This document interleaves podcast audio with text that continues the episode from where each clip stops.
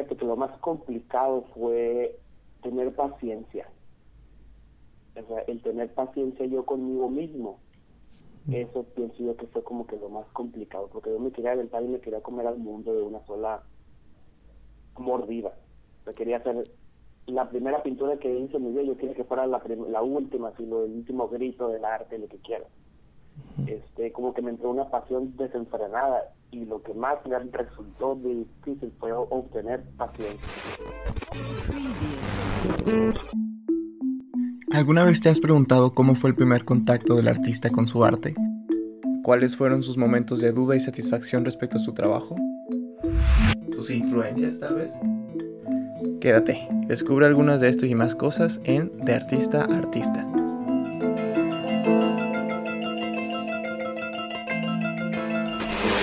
Hola y bienvenidos al episodio número 29 de Artista Artista. Mi nombre es Oscar Mares. El día de hoy les traigo una charla que tuve con Avisaí Balmen.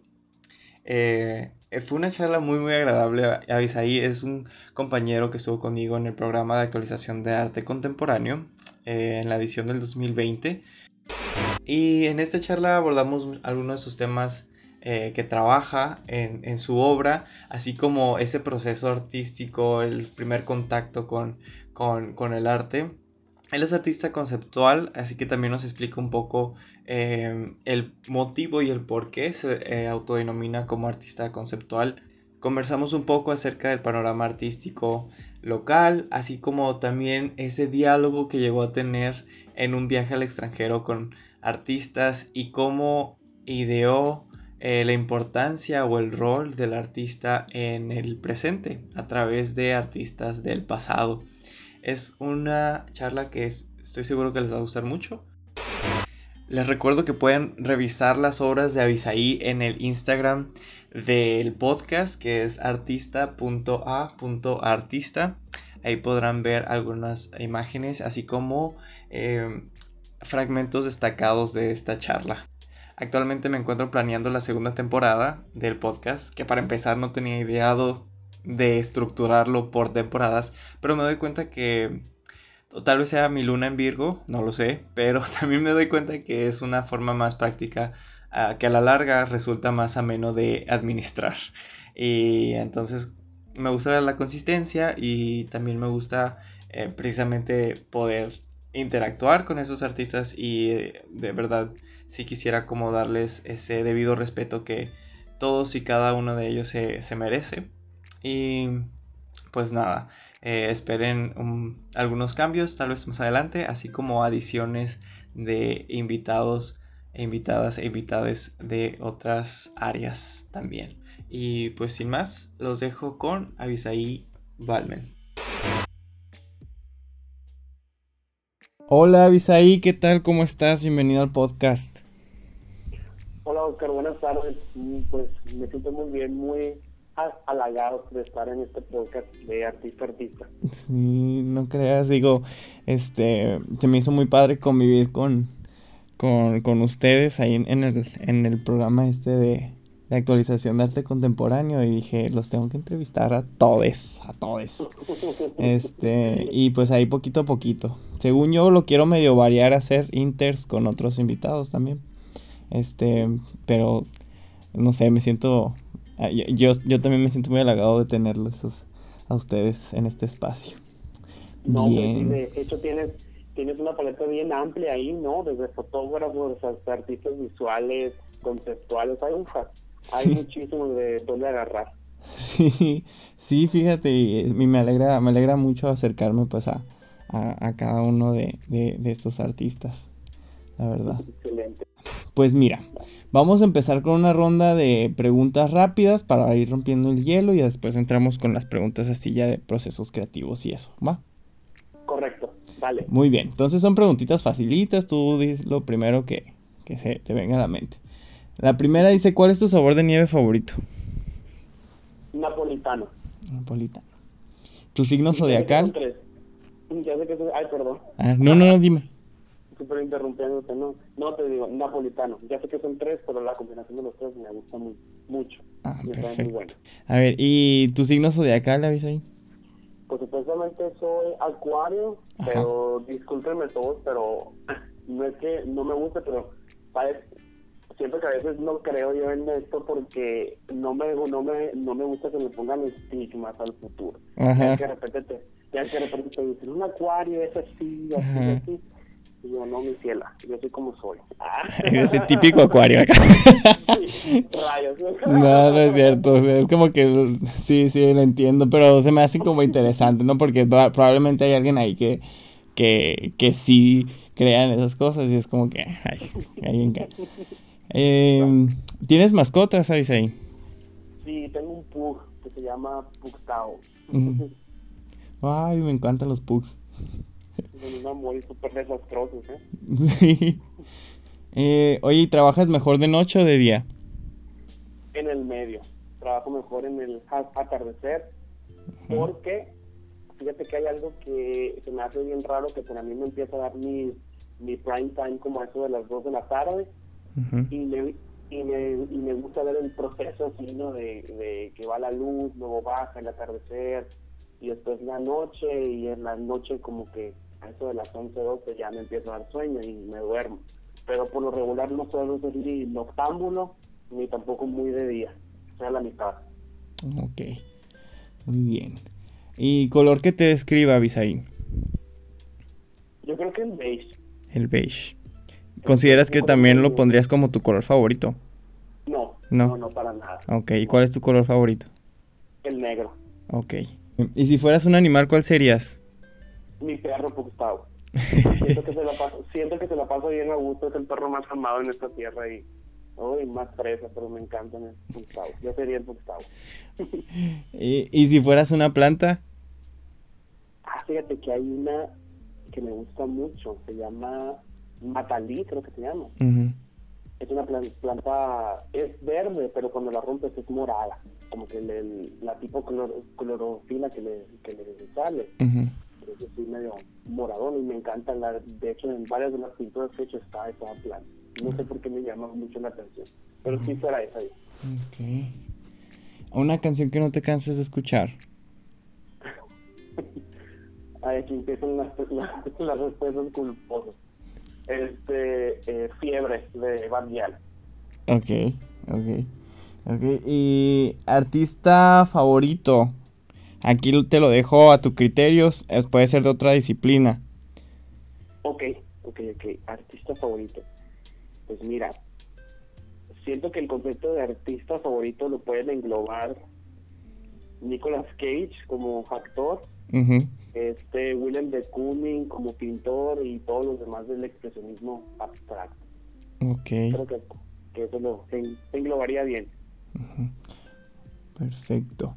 Y bueno, en, canción me dijiste un placer culposo, pero aquí no sé si, que, si me quieres compartir ese mismo o compartirme otro placer culposo que tengas. Hay otro más culposo todavía. ¿Cuál? Yo digo que me gusta culposo es escuchar Mis Minas. ¿Escuchar qué? Mis Minas. Ah. No, escucha, bueno, se hizo famosa por la canción de La Sicaria, ¿no? Pero tiene muchas más canciones un poquito más fuertes zonas y no sé por qué me gusta, fíjate, me llama la atención la movida es. Ok, ok. A ver, un, un hábito ajeno que no soportas, que no sea el de masticar o al hacer mucho ruido al masticar me molesta mucho cuando las personas no usan las cosas como para las que están hechas. Y si lo puedo corregir, un ejemplo fuera el cajero automático. Que no sepan utilizar el cajero automático. No tiene idea. me hace, me, es una pasada en el riñón, porque ya ves que me dices la tarjeta, te dice, ¿quieres checar el saldo? Sí, y te pide tu NIP Mm. Y después ahí mismo adentro te dice, desea realizar otra transacción y la gente le pone que no y saca la tarjeta y la vuelve a meter y retira la cantidad. me hace mucho enojar eso a mí. Fíjate que no me ha tocado de ver a alguien que haga eso. no, a mí sí. no, me pone muy de mal humor eso. Oye, Isaí, recomiéndame un libro o película. Te voy a recomendar las dos. A ver. Este, te recomiendo mucho el libro, bueno, no el libro, más bien toda la, serie de libros de Artemis Fowl. Recientemente, fíjate que fue adquirida por Disney la franquicia esa, pero antes era muy independiente. y, de, y de hecho sacaron una película sobre, sobre eso. Pero los libros están buenísimos. O sea, hay mucha lingüística, tiene muy buena trama. El escritor es muy, muy, muy bueno. Y la película que te recomiendo es Pequeña Señorita Sunshine. Es muy buena. Habla de la vida real, o sea, la vida es como la película esa. Ok. Mm, y superpoder que te gustaría tener. Teletransportación. Ok. Eso me gustaría. y algo que pocas personas sepan de ti. Que yo soy hijo de la movida madrileña. O sea, no nací en ese año en Madrid, pero yo pienso que mis gustos, mi manera de ser, yo soy hijo de la movida madrileña. interesante. ¿Y cualidad que más aprecias en una persona? La lealtad. Yo creo que como seres humanos yo pienso que eso sería algo que todos deberíamos de tener. Y, y cuando lo llego a encontrar, lo aprecio más que lo otro. Ok, muy bien. Y finalmente, ¿algún pasatiempo favorito? Fíjate que te escuchar súper snob, Oscar, pero me, me gusta mucho catar vinos, probar vinos. Mm.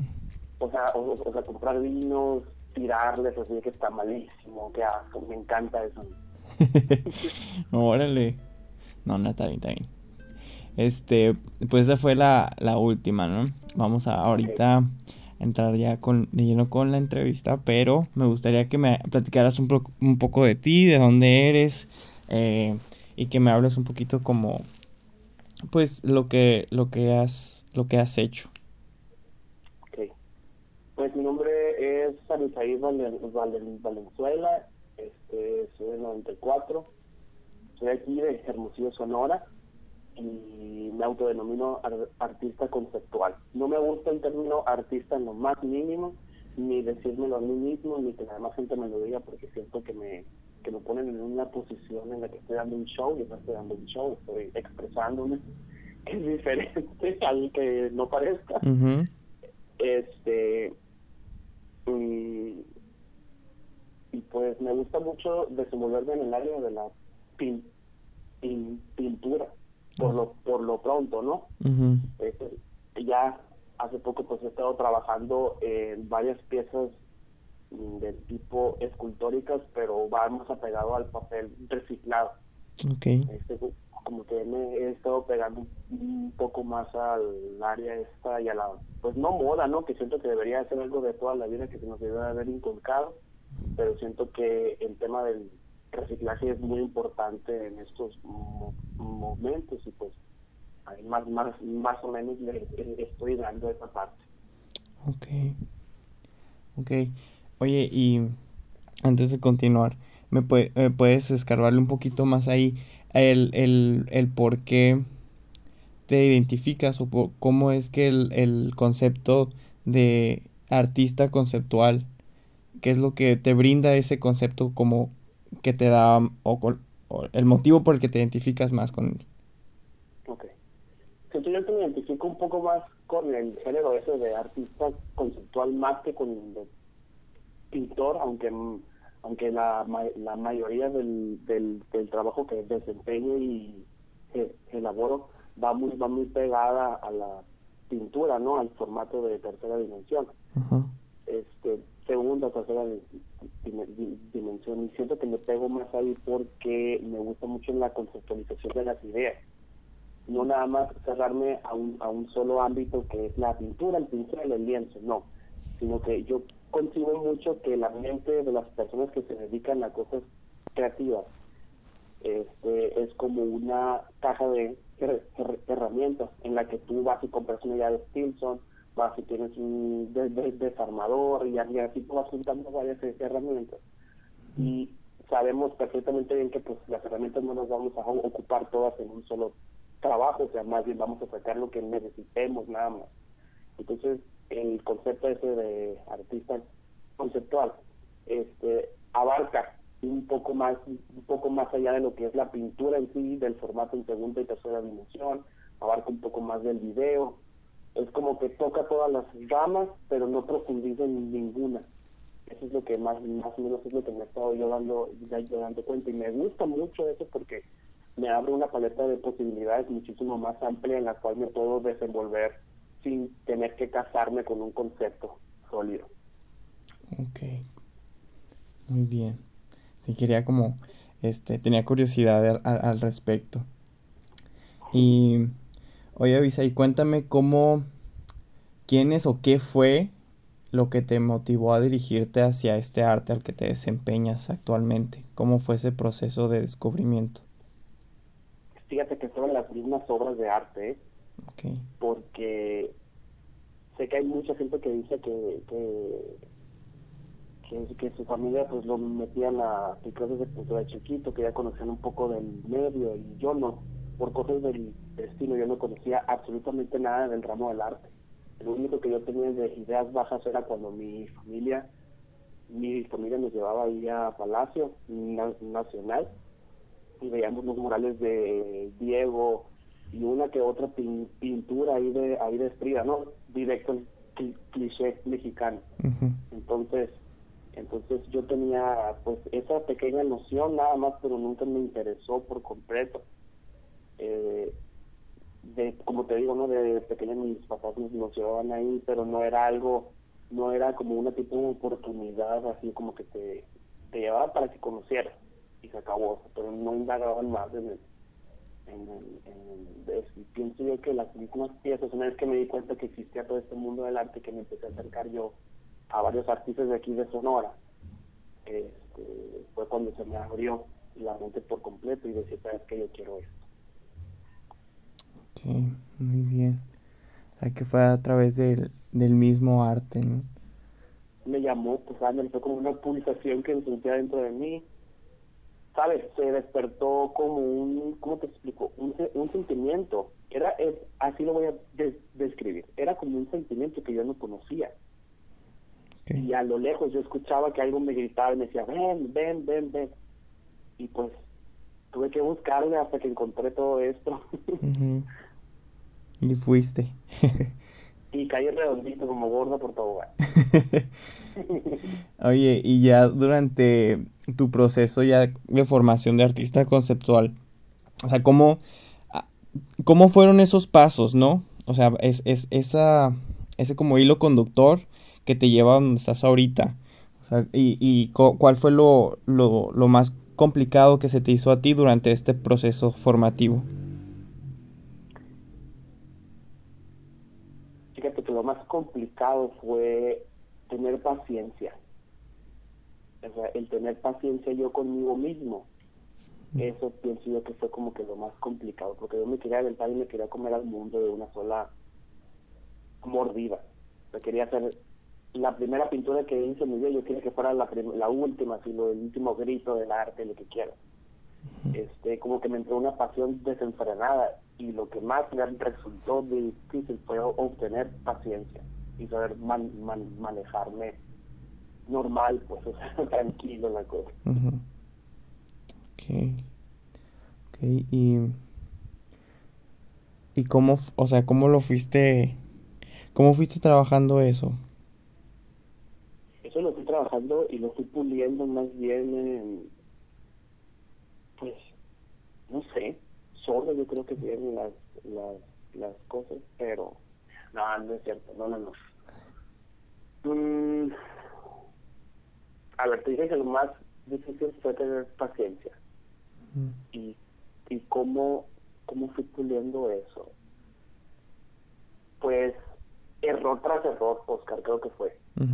O sea, ir yo topándome con pared, o sea, equivocándome, equivocándome, equivocándome, fue como aprendí que las cosas llevan su, su tiempo, llevan su dedicación, llevan su forma, pues no, no, no te puedes a, aventar luego, luego sin, sin conocer o por lo menos tener una noción de lo que, de lo que quieres hacer o algo así, yo sí me hubiera gustado que me lo dijeran, pues, pero, pero pues así lo aprendí yo a, a punta de fregados. Y ¿cuáles fueron las opiniones de tus seres allegados cuando les comentaste que, que querías como poner esto como tu profesión? Ok. Para empezar, este, yo soy licenciado en negocios de comercio internacional. mi formación académica no fue artística porque no se me permitió. Uh te dar la respuesta. ok, fue como que... no me dejaron. No me, no me dejaron. A principios de segundo semestre yo me quería cambiar de carrera a artes visuales en la Unison. Y mis papás fue un rotundo no. Me dijo, primero sacas tú la carrera y una vez que termines esa carrera que empezaste, que es negocios y comercio internacional, tú continúas con todo lo que quieras, pero primero eso. Entonces, lo que yo hice fue, estuve yendo un año y medio a escondidas al estudio de Gustavo y David Osuna, que está ahí en el centro, bien cerca de la UNI. No sé si lo sí, sí, sí. ubicas ahí. El estudio Osuna se llama. Entonces, yo me fui, yo agarré mis tres pinturitas, mi pincel y mi mini, y me ayudó a, hacer escondidas al, taller ese. Y ahí fue donde yo aprendí, fue donde me abrieron las, pues, las, las puertas ahí, estos súper lindos, los Osuna, y me enseñaron mucho de lo que ahorita sé. Entonces, pero yo sentí que estaba haciendo algo muy malo porque me estaba yendo a escondidas. Ya después cuando fue la, la, primera expo ahí, les comenté y les dije, ¿sabes qué, papá, mamá? Como si hubiera hecho algo súper malo, ¿no? Pero les dije, ¿saben qué? Este, he estado yendo a un estudio de, de pintura y dije, pues voy a tener un expo para que vaya. Una vez que mis papás vieron este, lo que había hecho, este, pues les gustó mucho. Les gustó mucho y mi familia me siguió apoyando con eso y y de ahí pues se derivó todo, pero pues yo les agradezco que no me han dejado de estudiar este arte, porque porque siento que ocupaba yo mm, la carrera esta de negocios y comercio internacional para formarme un carácter. Y ahora no nada más me sirve para lo del arte, sino que me sirve para la vida en sí. Muy bien. Qué, fascinante esa, esa historia, ¿eh? Es como que irse escondidas ahí como hacer esto otro que uno porque para eso que te iba a preguntar y ahí mismo me lo contestaste o sea cómo cómo hiciste para poder integrarlo durante en el interno de aquí a que terminaras. Cuáles crees o sea porque finalmente uno intenta comunicar a través de, de un medio que elige no ¿Cuáles crees que son las posibilidades que te permiten los medios que utilizas para expresarte? ¿O por qué los eliges? Ok, pues, mira, número uno, los medios son infinitos. Como nos ha enseñado la historia del arte y los artistas que ahorita están creando nuevos, contemporáneos y lo que, y lo que, y lo que quieras, nos han enseñado que los medios son completamente infinitos. Se puede hacer arte con todo. Y ahora, y ya hablando un poquito más de lo que me preguntabas de que de por qué, me, cómo me, me, me permite a mí mi medio. Es que lo que pasa es que ahorita el tema que estoy abordando es meramente visual. Es demasiado visual y lleva un poquito ahí de matemáticas. Entonces, yo sé que se puede hacer de muchas maneras, ¿no? Escultórica, se puede hacer de manera de una instalación, pues se puede hacer varias, varias, varias cosas pero siento que como para encontrar ese, ese vínculo hacia el grupo targeting que me quiero comunicar yo, es más fácil utilizar ahorita la pintura. La pintura. entonces siento que a veces ni me ha regañado mucha gente por esto, ¿no? Que a, veces yo pienso por el, por el espectador. Porque una vez yo tuve una... Si me puedo alar, alargar, ¿no? claro, claro, claro. O sea, toma, sí, sí, dime. Ok, bueno, porque tú me das cuerda y aquí puedo estar tres horas, ¿eh? entonces, entonces, fíjate que una vez yo me quedé muy traumado en hablando en buena onda, ¿no? Me quedé un poco traumado porque tuve una serie de pinturas donde yo me solté la primera vez con la línea, que es lo que trabajo yo, trabajo mucho lo que es la línea negra como concepto como con el concepto plástico y concepto de concepto. Entonces, este, fueron mis, mis primeros investigaciones e instalaciones en el tema este de lo de la línea, con una serie que se titulaba Excavación, que la expuse en la galería de Art Lab, aquí por la torre altitud en el Morelos, que les mando un saludo.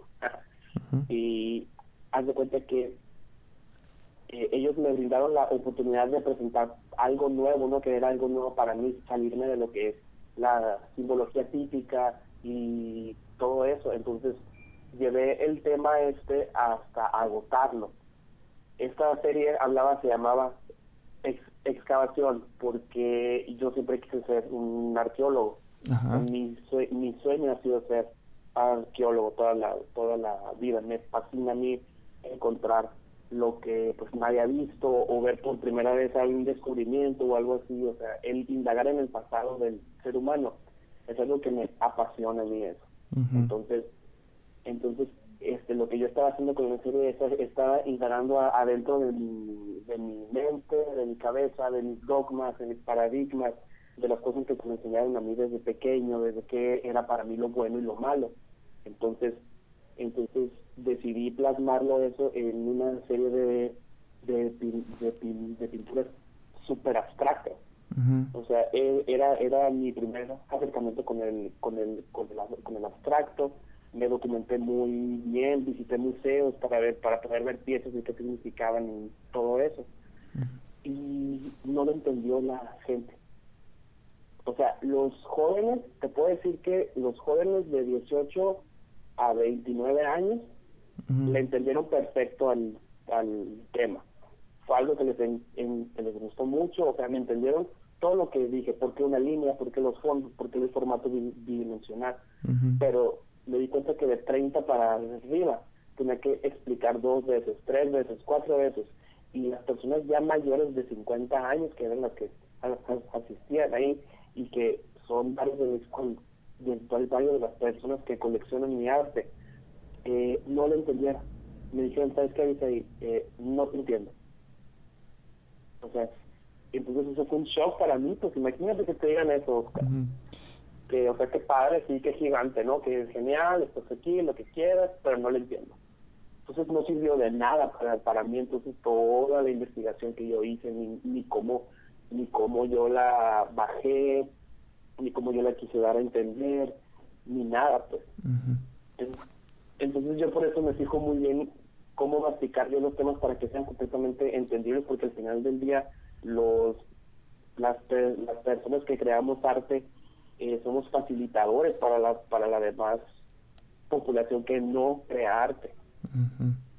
entonces a mí, a mí a veces se me hace medio, medio gacho ese, ese, ese punto donde, donde quieren llevar al espectador a un extremo súper mal, así que quieran literal que les lea la mente y pues no, o sea, no es así tan, tan, tampoco. Tenemos que recordar que el arte es un medio de expresión y es un medio de educación, o sea, es 50 y 50.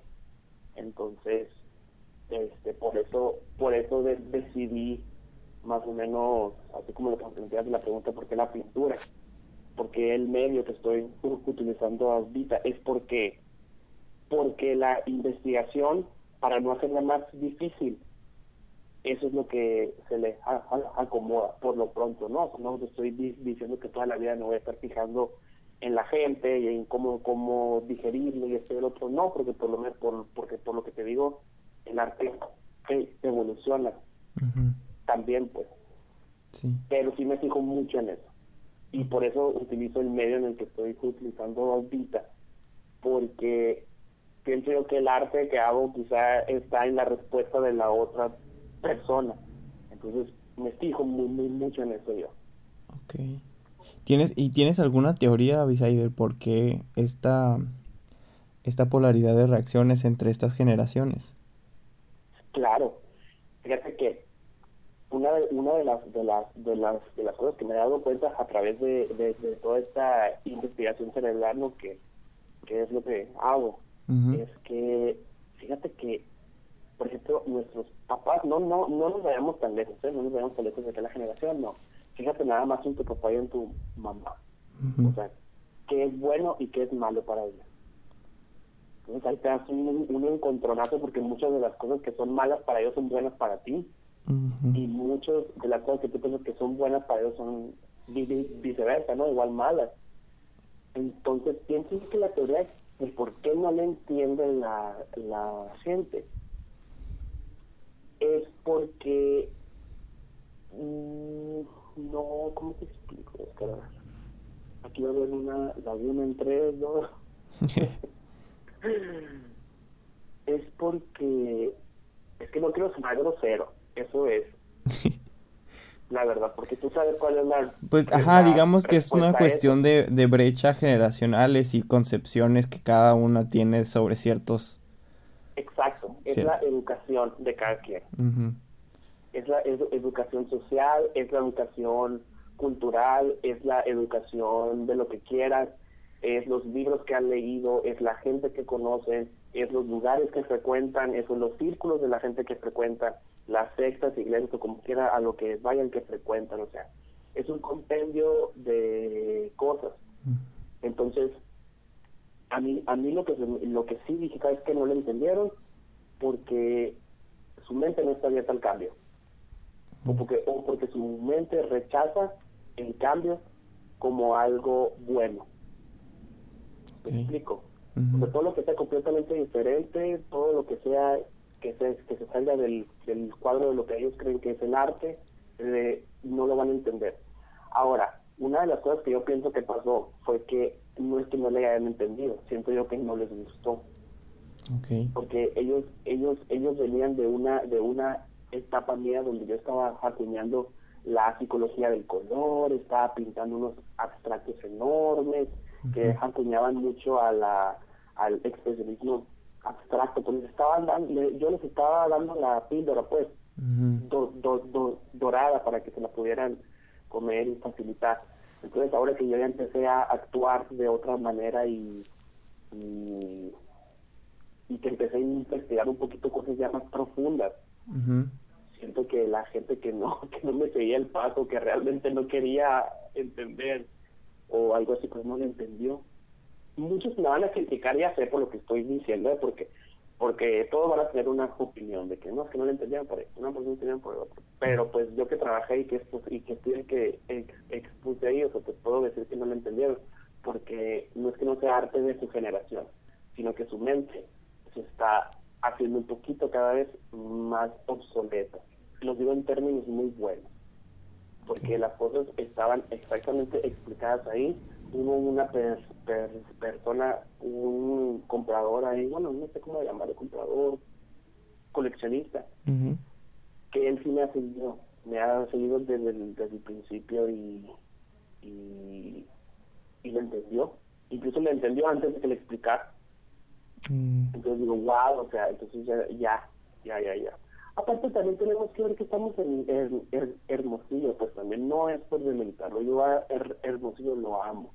Una ciudad muy hermosa, muy padre, calurosa, pero pero no está muy no, no está muy al día con las tendencias de lo que es el arte. Ahora, imagínate si ahorita vamos al museo y ponemos unos plátanos con, con una cinta, qué ya veo yo los, los titulares del imparcial, veo los titulares del sol que van a decir, y va a haber mucha gente que van a decir, en que se gastaron los recursos en esto y en otro, pero pues recaemos a lo mismo. Pues.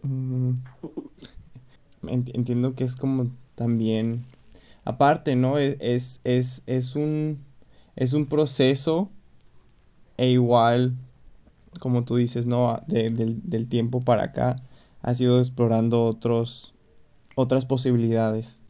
Y, y respecto a eso, ¿y ¿tú cómo lo haces para estimular tu creatividad? Pues me gustaría realmente.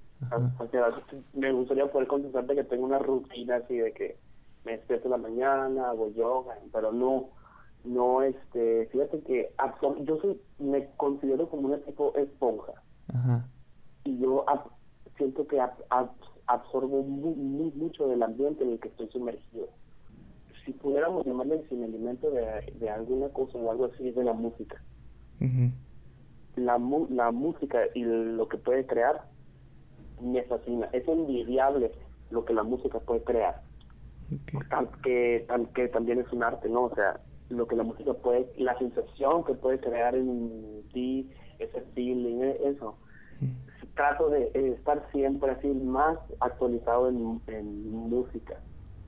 Trato así mucho porque siento que mucho de lo que hago parte de ahí, de esa innovación. Por ejemplo, cuando antes de que saliera la Rosalía, yo ya la escuchaba antes, porque tenía unos conocidos ahí, ¿no? Entonces, escuchaba esa fusión electro-flamenco que se me hace muy padre. Por ejemplo, Barrial también es una artista que, que va a pegar pronto en Hermosillo. Y yo estoy alegre de decir que hace cuatro años yo escuché su, su EP. Entonces, este siento que Barrial combina mucho le vino a dar un giro a lo que es el el, el, el trap, el, el, el, el R&B, hip hop, todo, todo, es como que una mezcolanza, pues, ni ni miseria, es un compilado de reggaetón. Y lo que me, y lo que me llama mucho la atención, o sea, no es la música en sí, sino el proceso creativo que existe detrás de todo eso. Entonces la manera de, de, fusionar y de mover las cosas y hacer un coloide de todo eso, que un coloide es cuando dos estados de la materia no se pueden juntar pero forman así una tipo masa que no es consistente, que no es sólida, no es líquida y no es eso. Eso me fascina, porque siento yo que esa clase de cosas, esa clase de mezcolanzas raras, de ahí es donde es donde sale todo lo nuevo. Este ya ves Steve Jobs, que no le, que no daban un peso por él, no daban un peso por sus ideas y todo lo que lo que conllevaba la creación de la tipografía, o sea, él no estaba enfocado en la tipografía nada más. O sea, a él no le, no le importaba otra cosa que no fuera lo visual y mira lo que es Apple ahora. Y hasta dónde nos, y hasta dónde nos ha llevado como humanos a evolucionar en, el ramo de la tecnología. Y por eso, y todo sale de la música. ok. Oye, y ahorita que estás explorando como esta parte escultórica, ¿no? A, papel, a partir del papel reciclado hay un tema en particular que es eh, que te está interesando a partir de tu trabajo con este nuevo medio. Sí, fíjate que eh, la serie anterior que realicé se llama Morfogénesis Mental. Habla mucho de la actividad cerebral del ser humano, ¿no? Entonces son unos tipos, son como unos tipos... Mm, ay, se me fue la voz. ¿cómo se llaman? Es un, no es un electrocardiograma, es un, es un encefalograma. Son ah. una serie de encefalogramas en los que te muestran lo que es la actividad cerebral, ¿no? Y cómo, y cómo se estresa el cerebro y cómo se siente el cerebro al realizar ciertas actividades. Entonces, lo que yo estaba buscando era, era traducir eso a palabras. Pues ahí por medio del código binario y eso como ya lo viste en la expo que presenté, en la pieza que presenté para la expo en la que estamos exponiendo tú y yo ahí en el museo. este, habla un poquito de eso. Pero fíjate que empezó a llamar más el papel. O sea, el, el, de ahí, de, terminar todo eso y de indagar, y de indagar en mi cabeza, o sea, porque todos están enfocados en mi cerebro, ¿no? entonces, de indagar en mi cabeza qué es lo que me gusta, qué es lo que no, qué es lo que llevo y el otro, este, me empecé a dirigir al papel. Entonces, entonces estoy explorando ahí, no sé si te hice unas mariposas de origami. Ya, ya sé que es un cliché también, que ya hay mucha gente que hace mariposas de origami. Pero la idea me brincó así. Lo primero que dije, ¿sabes qué? Voy a hacer mariposas de origami. ¿Por qué? No sé. no sé todavía. Pero no sé por qué me está llamando el papel para hacer mariposas de origami. Y hice como 1500, 2000. Y ahí las tengo guardados, entonces después empecé a pensar, dije a la torre, o sea, si, si podemos, si se pudiera juntar el papel que no se usa, o el papel, pues básicamente el papel reciclado, ¿no?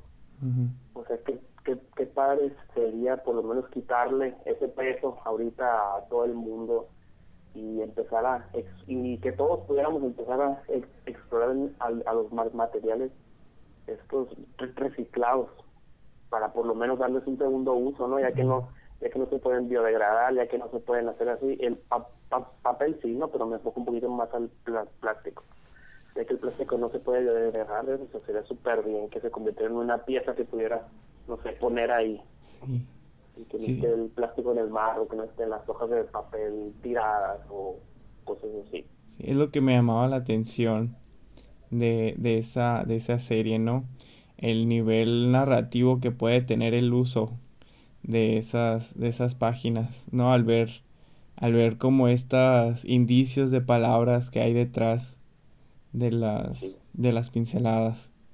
Y, y sabes, Oscar, pienso yo que eso es lo que yo estaba buscando desde el, desde el principio cuando inicié esto, fíjate, porque si te, si te fijas, creo que tú puedes tocar la evolución, ¿no? De, de cómo brincó una pieza a la otra a, a, partir de eso. Entonces, fíjate que eso me hace muy feliz, porque quiere decir que mi cabeza ya, ya, ya tiene la paciencia suficiente para poder dejarme ver el proceso completo. Sí. Me explico, o sea que primero empecé con, con la pinturita, que con esto, que lo otro, bla, bla, y después solito, solito siempre empezó a salir de la pintura las palabras y de repente se empezó a hacer más grande, más grande, después se transmutó a las hojas y hay una hay un hilo conductor, pues existe, gracias a Dios, un hilo conductor por fin, Eureka, lo encontré. Sí, sí, sí, este, mm, precisamente ahorita, por ejemplo, pues estoy leyendo un texto, ¿no? Que se llama Piensa como artista y hay un capítulo dedicado a eh, Bridget Riley, Bridget Riley de cómo sus obras fueron como eh, una constante búsqueda hasta que lo aterriza en, en algo y, y, es eso, ¿no? O sea, es ver, ver cada una de, de estas piezas como un, proceso a veces y, y que suave que, que, tengas como esa, esa sensación de circularidad sobre todo. Claro. Eh, compárteme, Avisai, alguno de tus algún momento algún momento satisfactorio de tu carrera hasta ahora. Fíjate que espero que no se escuche menos frívolo, pero gracias a, gracias a Dios tuve la oportunidad de visitar Europa antes de que cerraran el año 2020 todo. Y este fui a España y fui al museo del, del, Prado. Okay. Eh, entonces traía un proyecto ahí, ¿no? Que, que al final no se terminó. Pues no se culminó, pues, lo de la pandemia y eso. Entonces, este, pero fíjate que toda mi vida, pues, me imagino que tú también, así como tú eh, bailas y el trato de eso, me imagino que tú tienes a tus artistas favoritos, ¿no? A tus bailarines favoritos y todo eso que hace que los has estudiado y has aprendido y has visto sus coreografías y, todo eso. Sí los tienes, ¿no? Sí. imagino. Sí. Este, así, así yo tengo así a varios pintores que no pertenecen ni siquiera a mi año, que son más viejos del año del caldo, que es por ejemplo el Bosco, ¿no? Que es de la época del arte flamenco español, que es viejísimo, o sea, pues, el año después de Cristo, el primer año después de Cristo, me cuento. Entonces, este, yo los había estudiado mucho a ellos porque me gustaba mucho la narrativa que ellos tenían en sus pinturas, pero sin ellos hablar. sus pinturas son muy, son muy, ¿cómo te explico? tenían un grado de maestricidad, si se le puede llamar así, no, tenían un grado de maestría ellos, que podían expresar todo un texto en un lienzo de 1,90 por 120. Entonces yo quería aprender pues de ellos, cómo, cómo puedo yo impregnar una narrativa en un formato 2D, o sea, en un lienzo.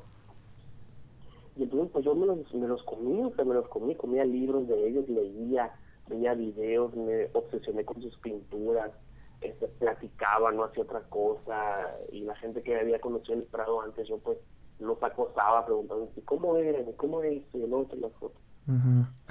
Y fíjate, Oscar, cuando estuve allá y, y que vi, por ejemplo, el Jardín de las Delicias del Bosco, del Bosco sí. comprendí por qué la gente se queda una hora o dos viendo ese cuadro.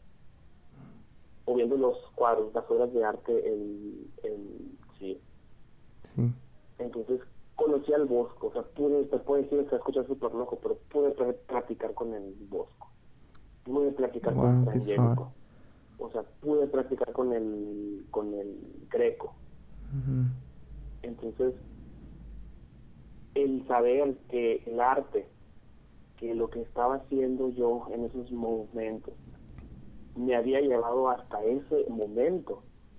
De ahí o sea, que no, que no estaba porque, ay, voy a viajar ahora sí para tomarme la fotito y subir. No, estaba yo parado ahí porque yo tenía cosas que hacer en el trabajo de arte. No era por, por así de irme a conocer. No tienes idea lo feliz. Mira, hasta cuánto se me pone la piel chiste. O sea, ese sentimiento de platicar con los artistas que toda tu vida has estudiado es como que, wow. Yo, yo no sé si caigo muerto ahorita, yo muero feliz. Si me atropellan ahorita ya fuera en la Puerta del Sol, genial. yo, muero feliz. Y te lo digo platicar porque yo pienso que llegué a un grado de obsesión que me lo sabía de memoria los cuadros esos, que cuando yo llegué ahí, número uno, yo no dimensioné el tamaño de las piezas.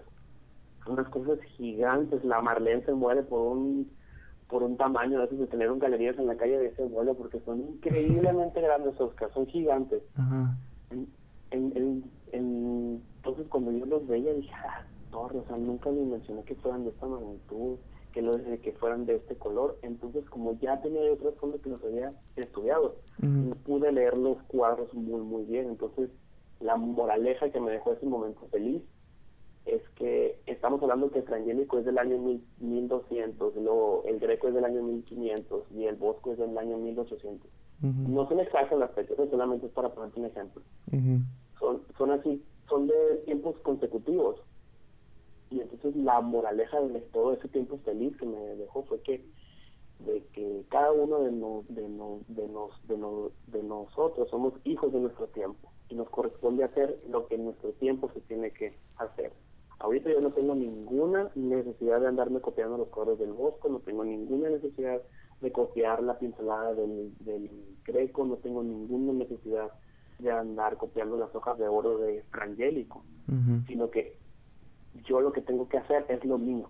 O sea, y si no cumplo yo con lo mío, mejor no hubiera hecho nada. Entonces siento que hablaban conmigo y a la vez me regañaron, ¿no? Porque me dijeron, tú vienes a hacer lo tuyo. Yo les digo solamente soy hijo de mi tiempo. Y así ahí. Y pues, y de ahí se desenvuelve otra historia. Ya te dije, dame cuerda y estamos tres horas. sí, no, no te preocupes. Oye, Abisair, ¿hay, ¿hay algo que te habría gustado saber antes de haber entrado como a esta área artística en la que te desenvuelves? Sí. ¿Qué sí, si hubiera Ah, este, me perdonan todos, pero me hubiera gustado saber lo envidiosos que son. lo envidiosos, los chismosos, lo enfadosos que pueden llegar a ser mis colegas artistas. Eso, me hubiera, eso me hubiera gustado saber desde el principio para no hacer amiga de amistad con ninguno de ustedes que me está escuchando. Menos a la Marlene, la Marlene me cae muy bien. Y también me cae muy bien, él, me cae muy bien tú, mis compañeros del PAG, me cae muy bien la MA, que es María, y, varios así. Pero son contados, pues. son contados. Y luego los, los argumentos que usan son, bueno, en fin. Continuar.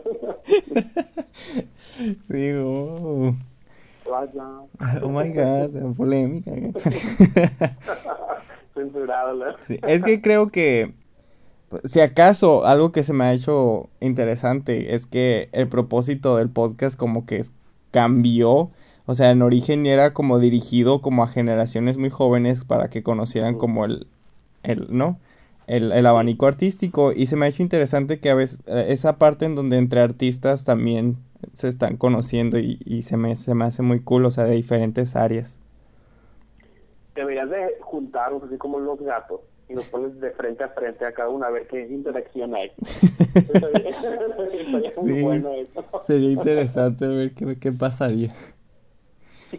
Oye, Abisair, ¿cuál, ¿cuál crees tú que es el papel del artista en la sociedad? El papel del artista en la sociedad.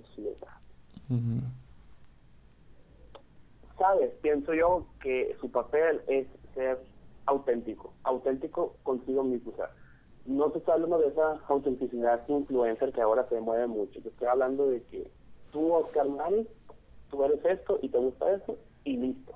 O sea, tienen que ser, ¿cómo te explico? Sé tú mismo. Mm. Eso, ese, ese, ese pienso que debería ser el papel de nosotros mismos. Apostar siempre por la originalidad de nosotros mismos, apostar por nuestra identidad para poder contagiar eso. Ok, muy bien. Y para durante la creación artística, ¿y ¿qué tan importante crees que es el autoestima en ese proceso? Es muy importante, es demasiado completamente importante. ¿Por qué? Porque el arte es personal. A pesar de lo que digan muchos de que no, que la creación artística es, es un oficio, no, no es un oficio. El arte que nosotros creamos es un brazo extra que tenemos. Por lo tanto, por lo tanto tenemos que tener una muy buena autoestima y si no la tenemos como su servidor, que a veces me falla ahí algo, este, necesitamos trabajar en eso. Necesitamos trabajar en eso porque la autoestima te lleva a la seguridad y la seguridad te lleva a la paciencia y la paciencia te lleva a, cosas extra, ¿no? Entonces siento yo que sí es muy, muy importante porque al momento de que tú estés creando una pieza te estás enfrentando a una investigación, pues tú vas a investigar, vas a hacer eso, entonces tú tienes que hablar muy seguro de lo que estás haciendo y tienes que estar 100% seguro de que el concepto que estás llevando y sacando de luz es bueno, porque primero te tienes que convencer a ti mismo, ¿no? Para poder hacerlo. Y si no tienes la capacidad ni la autoestima, por no sé por qué, no puedes convencerte a ti mismo, no vas a poder convencer a los demás.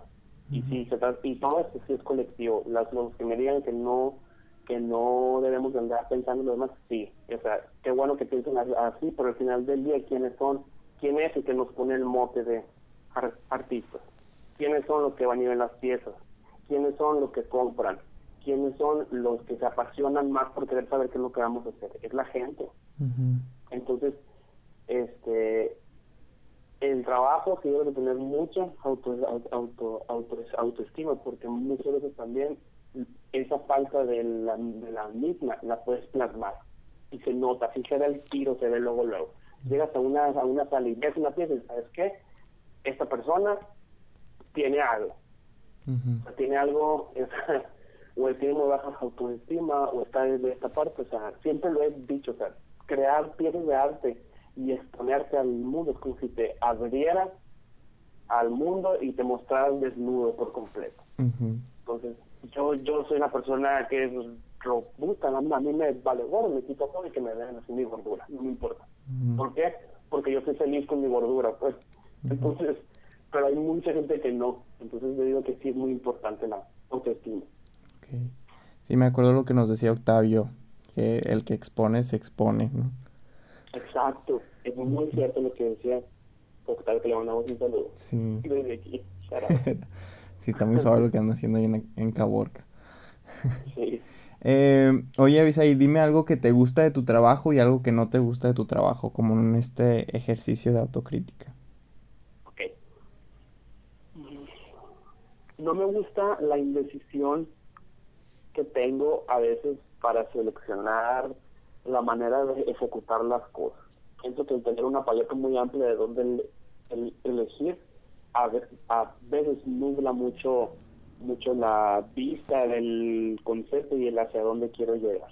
Eso es lo que no me gusta. Y lo que me gusta de mi trabajo es encontrar esa sensación que ya sé que van a discrepar todos, pero cuando ves la pieza y dices no le hace falta nada. Eso que te quemaste las pestañas toda la noche o que yo por lo pronto que soy así de que me gusta el atardecer yo me llevo más días pues porque yo ya después de las 12 yo no puedo hacer nada más de las 12 de la AM entonces a, mí me lleva más días pues terminaron una pieza. Entonces después de tantos días de estrés el poder ver la pieza y terminar y decir sabes qué y que le hago yo mi check out no así de que sí cumple con el sentido. La plasticidad está correcta. El color está balanceado. Las pies, ya, ya sí, me voy punto por punto. Y cuando salen 100% que está bien, ah, dije, para esto, para esto. Y si le puedo aunar un poquito a lo que me gusta también, eso, me fascina platicar en las exposiciones. Yo soy fanático de platicar en las exposiciones. sí. Siento yo que trabajé de que, de que tres años en la serie esta para nada más dos horas. Entonces, e, e, esas dos horas son mi recompensa más grande de todo el trabajo. y, oye, ¿y para ti qué es el éxito, Isaí? La paz. La paz. Híjola, el éxito es poder tener paz. Poder tener paz mental, poder tener paz familiar, paz con tus amigos, paz con, incluso con tus enemigos, ¿eh? puedes tener paz. O sea, el, la paz siento que es lo más caro que existe en la tierra y que es lo, una de las cosas más preciadas. El poder tener paz. Es que tú tengas paz, tienes éxito ya en tu vida. Perfecto. Y oye, ¿alguna referencia básica dentro del, del arte conceptual que las personas que están escuchando este podcast puedan buscar como para conocer un poquito más al respecto? Por ejemplo, este, una, una, una artista conceptual que me, no me gusta mucho, pero me, me gusta, por ejemplo, puede ser Yves Klein, es uno de ellos, este, Yoko Ono, o sea, me gusta porque le hacen representación, ¿eh? no crean que estoy validando el trabajo que hacen, sino que me gusta pues todo eso, Yoko Ono, Yves Klein, Val, Valdesari también puede ser otro, y este y hay un artista sonorense que, que cumple todo. O sea me gusta mucho el trabajo que hace el diálogo la plasticidad y el color. Este yo sé que ella se va a molestar de capaz de que ella no sea artista contemporánea pero perdón pero no sea artista conceptual pero yo su trabajo yo sí lo veo así medio conceptual y es Paula Martins si pueden por favor búsquenla tenemos la dicha de que sigue con nosotros, siento que es una persona muy valiosa y que hay que aprovecharla. Hay que aprovecharla porque tiene muchísimo que decirle a la sociedad. Muy bien. Y ese aquí es Sonora, ¿eh? Es artista local, sonorense, Paula Martín. Paula Martín, sí.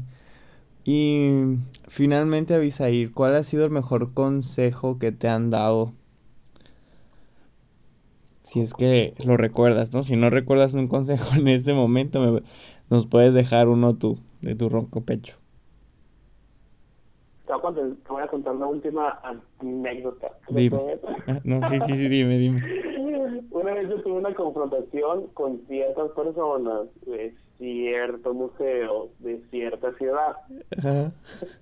Porque tuve un problema ahí con ellos porque, por lo que quiera yo me molesté y estoy el otro, quiero que sepan que no soy una persona colérica, o sea, sí y no, pero no soy una persona que me, que me hacen enojar muy fácil, pero la negligencia y las cosas cuando no se hacen bien, a mí sí me molesta porque pues yo me preparo, yo hago todo esto y lo que me guste. Entonces, esta persona me gritó soberbio. ¿Qué es un soberbio? Me dijo yo. No le hizo, o sea, él no significa que sea soberbio. El el que yo te estoy pidiendo, un nivel de profesionalidad que yo sí, sí tengo ley. Y ya, se acabó la pelea, ¿no? yo lloré, yo me sentí muy mal porque a mí nunca me habían puesto ese moto y nunca me habían gritado eso. Entonces llegué a mi casa, que también la, la, es la suya, pero pues como el COVID, pues ya sabes. este, eh, y le platiqué a mi papá esto. Y mi papá me dijo, déjate de cosas. No sé, ridículo, te voy a dar un consejo, yo me dijo este, cuando una persona te dice que eres un soberbio, es porque esa persona es 10% más soberbia que tú. Así que, ¿quién es el soberbio? Me dijo. Y pues agarré mi, mi copa de vino y me metí en mi cuarto muy feliz. Entonces, ese es un consejo que yo les, que les comparto, más bien en el contexto del, del consejo. Muy bien, perfecto. Pues muchísimas gracias a por tu tiempo, por las anécdotas, por las referencias. Este, me alegro mucho tenerte aquí. Claro, que hombre, muchas gracias a ti y te deseo mucho éxito en el proyecto este y, que te vaya muy muy bien. Me encantó, me la pasé muy muy bien. Esa fue la charla que tuve con Avisaí Balmen. Les recuerdo que pueden seguir la página de Instagram del podcast en artista.a.artista Los, enlaces, los enlaces a las redes sociales de Avisaí los estaré dejando en las notas del episodio. Y pues que estén muy bien y que estén disfrutando su verano. Se los deseo de artista a artista. Hasta la próxima.